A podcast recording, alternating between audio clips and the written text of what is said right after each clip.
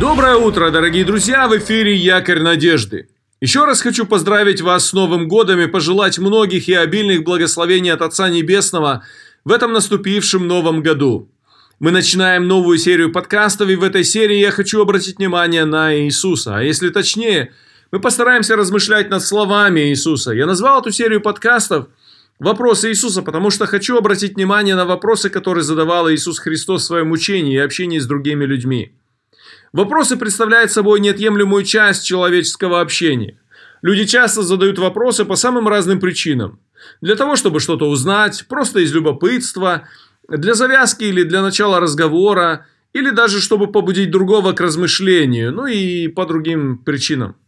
У известного древнегреческого философа Сократа был свой метод обучения, в котором он учил других людей через постановку наводящих вопросов, отвечая на которые человек постепенно постигал определенную истину. Ценность такого подхода была в том, что человек как бы сам приходил к определенному открытию и лучше усваивал преподаваемый материал. Многие преподаватели и учители до сих пор используют метод Сократа.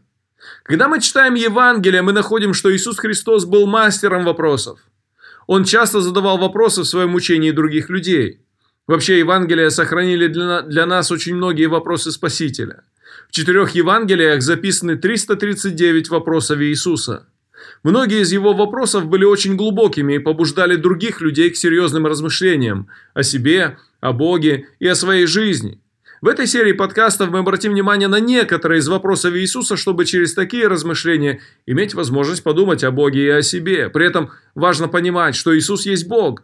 И Он задает вопросы не потому, что не знает ответа, и мы можем как-то представить Ему информацию, но Он хочет, чтобы через разные вопросы мы могли задуматься, может даже остановиться, покаяться и вернуться к Богу. Первый вопрос Иисуса, на котором я хочу остановиться, находится в Евангелии от Матфея, 16 глава, 15 стих. Он, то есть Иисус, говорит им, «А вы за кого почитаете меня?» В этой ситуации, немного раньше, Иисус спросил учеников своих, за кого почитают его люди – Многие люди во время земного служения Иисуса имели самые разные мнения о нем. Кто-то считал его пророком Ильей, кто-то думал, что он есть пророк Иеремия или один из подобных пророков. Кто-то считал его хорошим учителем или добрым чудотворцем. Ученики обо всем этом сказали Иисусу. Услышав их ответ, Иисус задает следующий вопрос ученикам. «А вы за кого почитаете меня?» Из этого становится понятно, что Иисус задает эти вопросы не для того, чтобы как-то самоутвердиться или что-то узнать о себе, но для того, чтобы побудить учеников к открытию важной истине о идентичности Иисуса. Понимание того, кто такой Иисус, познание его истинной сути, действительно повлечет серьезные изменения для учеников. Я хочу обратить вопросы Иисуса ученикам к тебе сегодня – а ты за кого почитаешь Иисуса? Кто для тебя Иисус?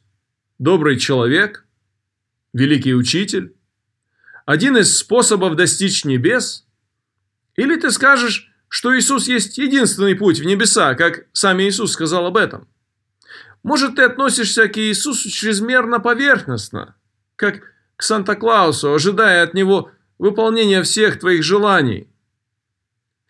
В ответ на вопрос Иисуса, тогда, в то время, когда Иисус спросил, за кого ученики почитают его в Кесарии Филипповой, в ответ на это Петр сказал, «Ты Христос, Сын Бога Живого».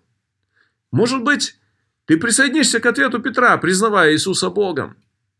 Или даже ты вместе с Фомой провозгласишь «Господь мой и Бог мой», отбрасывая в сторону все сомнения относительно идентичности Иисуса относительно реальности Его и признавая Его действительно своим Богом и Господином.